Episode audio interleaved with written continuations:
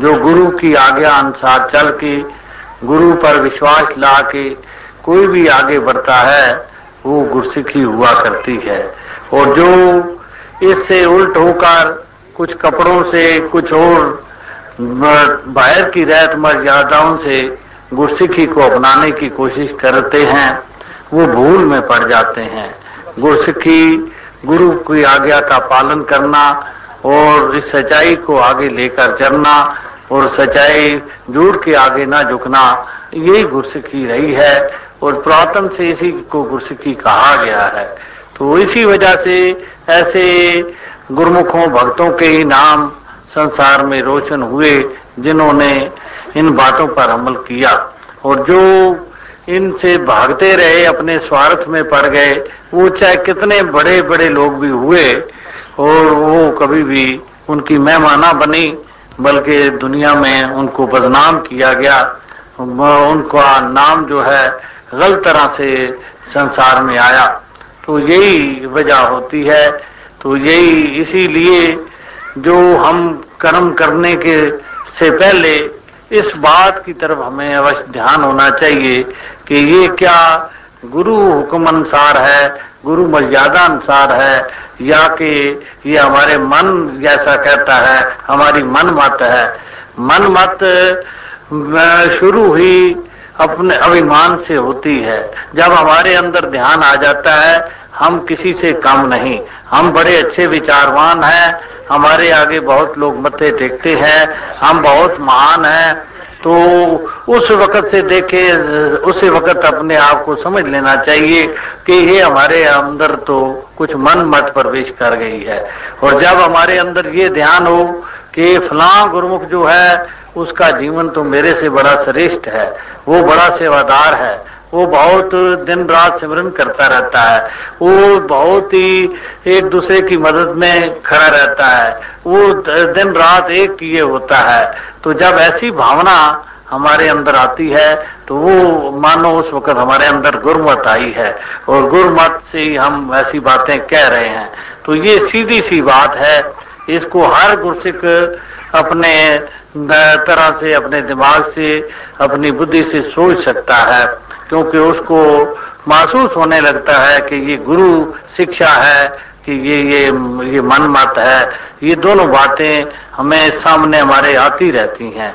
और गुरुमुख वही होता है जो गुरु की शिक्षा को आगे बढ़ाता हुआ अपने आप को दास कहता हुआ आगे बढ़ता जाता है तो वो तो हमेशा ही चमकता है, उसका नाम रोशन होता है, और जो कुछ करता बनता है, वो कभी भी इस सच्चाई के मार्ग पर कभी चमका नहीं है, चाहे कितना कोई विद्वान हो चाहे कितना बड़ा हो, चाहे कितना और कुछ पुरातन भी आपने देखा, जिसने गुरु मत को माना, गुरु अर्जन देव जी ने गुरु, अपने पिता को गुरु समान माना और उसकी आज्ञा अनुसार चला। चाहे छोटा लड़का था, गुरु रामदास जी का, लेकिन दूसरी तरफ़ एक पृथ्विया था, वो भी गुरु वंश में से था, कोई दूसरा नहीं था, उनका सगा बेटा था।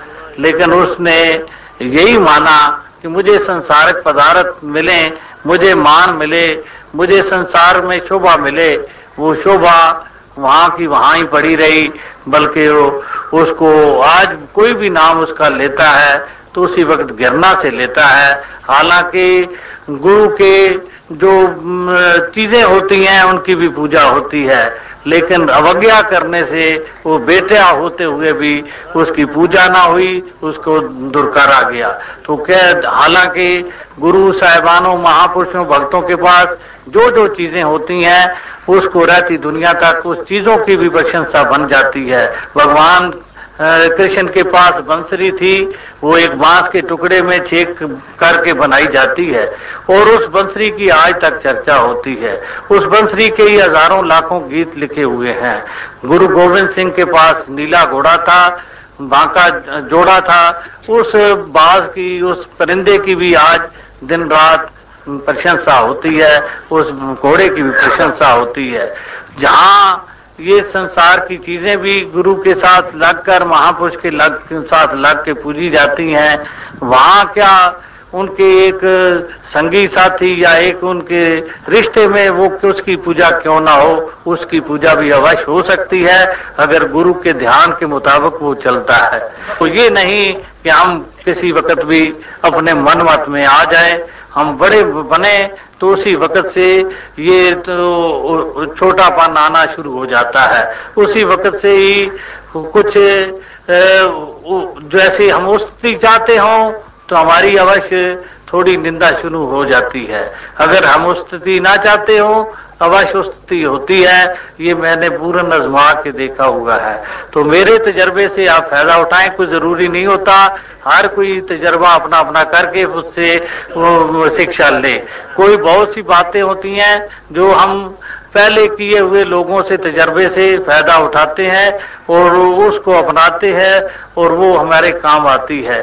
तो इसी तरह ये बहुत ही ऐसी ऐसी बात है जिसको अपनाने से अवश्य हमें लाभ होगा। हमें कई दफ़ा बहुत कई नेताओं को बड़े बड़े महापुरुषों को भी ऐसी भूल लग जाती है। वो समझते हैं कि शायद हम कुछ ऐसा बड़ा बन के दिखाएँगे।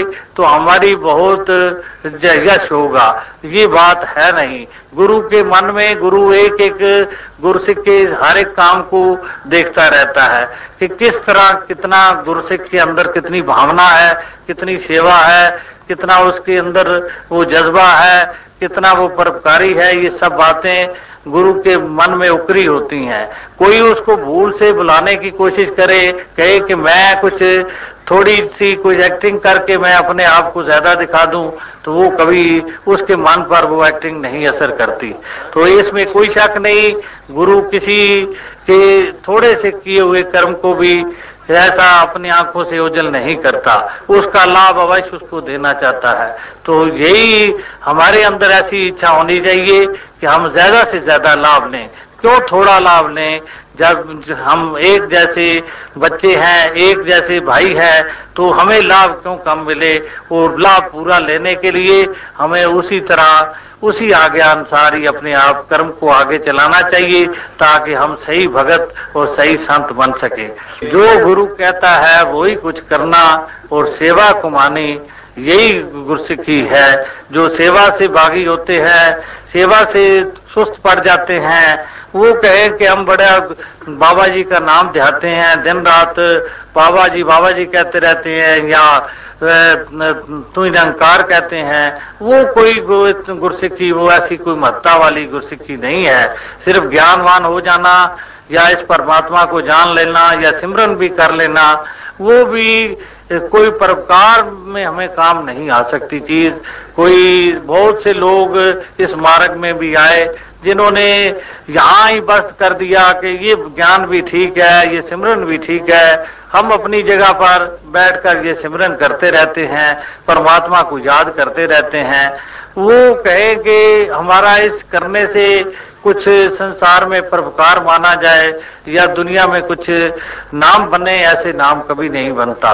नाम तो उन्हीं का बनता है जो इस सच्चाई को लेकर आगे चलते हैं। पहले खुद विश्वास हासिल करते हैं और फिर विश्वास, विश्वासी बनकर फिर सेवा में लग जाते हैं सत्संग करते हैं, दूसरों को सत्संग में प्रेरते हैं और उन्हीं का नाम संसार में बनता है और वो परोपकारी परोपकारियों की लड़ी में भी परोए जाते हैं, उस लड़ी में भी उनका नाम बन जाता है। और जो कुछ कोई देता है, जो कुछ सेवा को दूसरा करता है उसी को प्राप्त करके, उसी को ही बहुत अमृत मान के, बहुत, उसको बहुत बड़ी चीज़ और बहुत अच्छा भोजन मान के अच्छा पकवान मान के जो उसकी शोभा करता है, वो सच्चा गुरसिख है। गुरसिख का तो यही धर्म है कि कहीं उसको प्रेम और श्रद्धा से पानी किसी ने पिलाया हो तो वो दूसरा जब पूछे कि आप वहाँ पर गए थे, आपका क्या आदर हुआ? वो उस वक्त तो ये कह देता है, चाहे बात झूठ ही है, कि वो कहे कि उसने तो बड़े ही बड़े ही शरबत पिलाए, बहुत मेरे सामने बहुत अच्छी अच्छी चीज़ें रखी तो ये कोई बुराई की बात नहीं है। उसके पानी को हम शरबत कह दें, हम कोका कोला कह दें तो वो कोई बुरी बात नहीं है। लेकिन एक भगत ने बहुत अपने जितनी उसकी शक्ति है, उतनी वो सेवा भी कर दे। लेकिन हमारा, हमारी लालसा अगर नहीं पूरी हुई तो हम उसकी निरादरी करते हैं और उसकी, वो कुछ जो उसने अपने आप अर्पण किया, कुछ खाना दिया, उस खाने को कुछ घृणा की नज़र से देखते हैं तो वो हमारे उल्ट बात जाती है। चाहे वो कितने हम पकवान भी खा कर आए हों तो वो उसकी बातें अगर उल्टी करेंगे तो अवश्य उल्टा असर होगा। भगत लोग तो होते हैं जो मुट्ठी भर कहीं चने भी उनको मिल जाते हैं श्रद्धा प्यार से। उन चनों को भी, पुरातन भी ऐसा ऐसे ही बातें बनी हुई हैं, ऐसे शब्द पुरातन भी इस्तेमाल होते रहे हैं। चन्ने मिलते थे गुरसिखों को खाने के लिए जब उस वक्त की हुकूमत से उनका युद्ध चलता था तो क्या खा रहे हैं? वो कहते थे बादाम खा रहे हैं। बादाम सब जगह और दूसरे विरोधियों के कैंपों में बहुत शोर मच गया। तो ये तो बहुत ही अमीर लोग हैं। ये तो बड़ा इनको राशन ही बादामों का मिलता है। तो इनसे हम कैसे लड़ेंगे, जिनको बादाम ही खाने को मिलते हैं। और जो वो अपने आप में तो वो भेद जानते थे कि हम कौन से बादाम खा रहे हैं। तो इसी तरह गुरसिख तो होता है, जो दूसरे की थोड़ी सी की हुई सेवा को महान चमकाता है, और दूसरे को प्रकट करता है। लेकिन कई महापुरुषों में ऐसी धारणा बन जाती है, वो देखते रहते हैं कि शायद फलाम भगत आया, उसको तो इस गुरसिख ने बहुत अच्छा पकवान खिलाया और मैं आया हूँ, मुझे कम खिलाया। उसी निंदा वकीली में बढ़ जाते हैं। उसको ही महान मानना शुरू करना है। दूसरी तरफ़ हमारी कभी निगाह नहीं जानी चाहिए कि दूसरे के आदर के बराबर मेरा आदर होना चाहिए। वो यही मानना चाहिए कि मेरा आदर जो इस गुरसिख ने किया, वो बहुत मान है, इसकी जितनी शक्ति थी उससे बढ़कर इसने आदर किया, इसने सेवा की, इसने मेरी महत्ता की। तो ये सब बातें हमारे मन में अगर गुरु की भावना बनी रहेगी, हम गुरसिख बने रहेंगे तो ऐसी भावना हमें आगे बढ़ाती रहेगी। तो अगर इससे उल्ट हमारी भावना चल जाती है तो हम बहुत ही नीचे रह जाते हैं। तो दुख का समय आ जाता है, सुख का समय आ जाता है, वो भाणा मानने वाला ही गुरसिक होता है। ये ज़िंदगी का जो सफ़र है, ये हमें व्यतीत करना है। गुरुमुखों से प्यार करके, गुरुमुखों की सेवा करके, गुरुमुखों का आदर लेना भी है, देना भी है। इसी भावना से अगर हम सफ़र काटेंगे तो ये सफ़र भी सुहावना होगा। हम उसमें थोड़ा वो दूसरी भावना ले आएँगे जो संसार जिस भावना में पड़ा हुआ है, जो सियासी भावना कहलाती है, उसमें तो ये दो ही सिखाए जाते हैं कि दूसरे की गद्दी आप कैसे उखेड़ सकते हैं, कैसे एक को गद्दी से उतार को दूसरे बैठा सकते हैं। ये भावना हमारे में कभी कम अज कम परमारथ में, इस साथ संगत के माहौल में ये कभी भी आगे नहीं बढ़नी चाहिए। चाहे हमें भी राजनीतिक पदवियों में पहुँचना है, उधर जाना है, वहाँ कहीं हम दाव पेज लड़ा भी लेते हैं, वो तो दो पेज वालों की बाजी के साथ दो पेज काम कर जाते हैं। लेकिन भक्तों की महफल में ऐसे दो पेज कभी नहीं काम करेंगे, ये आप देख लें और उस बात को सोची से देखें और ये दो पेज गुरुमुखों में कभी भी नहीं बनते। जिस रंग में दातार रखता है, उस रंग में रहना यही गुरसिखी होता है।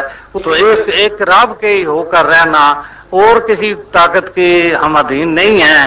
कोई हमें कहे कि आप देवी देवताओं के अधीन हैं, आप सूरज के अधीन हैं, आप चंद्रमा के अधीन हैं, आप और जो सृष्टि की और ताकतें हैं, उनके अधीन हैं। गुरुमुख कभी ऐसा नहीं मानता। गुरुमुख एक ही मानता है, मैं इस पार ब्रह्म परमात्मा निराकार के अधीन हूँ और यही मेरा मालक है। तो वो अधीनगी भी इसी की स्वीकार करता है।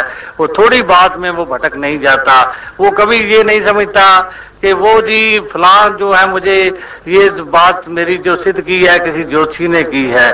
किसी और बड़े और देवी देवता के मानने वाले ने की है। ये मानता है कि ये दातार ही करने वाला है। चाहे उसको, किसी को गिरा देता है, चाहे बना देता है, चाहे जवा देता है, चाहे मार देता है, ये सब दातार ही करने वाला है। किसी इंसान के हाथ में किसी और देवी देवते या किसी और प्रकृति के पास ये पावर नहीं है कि कुछ हमारा बना सके या बिगाड़ दे। ये दातार के हाथ में है और भगत इस पर पूर्ण विश्वासी होता है। भगत इससे कभी भी इधर उधर नहीं होता। गुरुमुख हमेशा विश्वासी होते हैं और दातार पर ही उनका विश्वास होता है।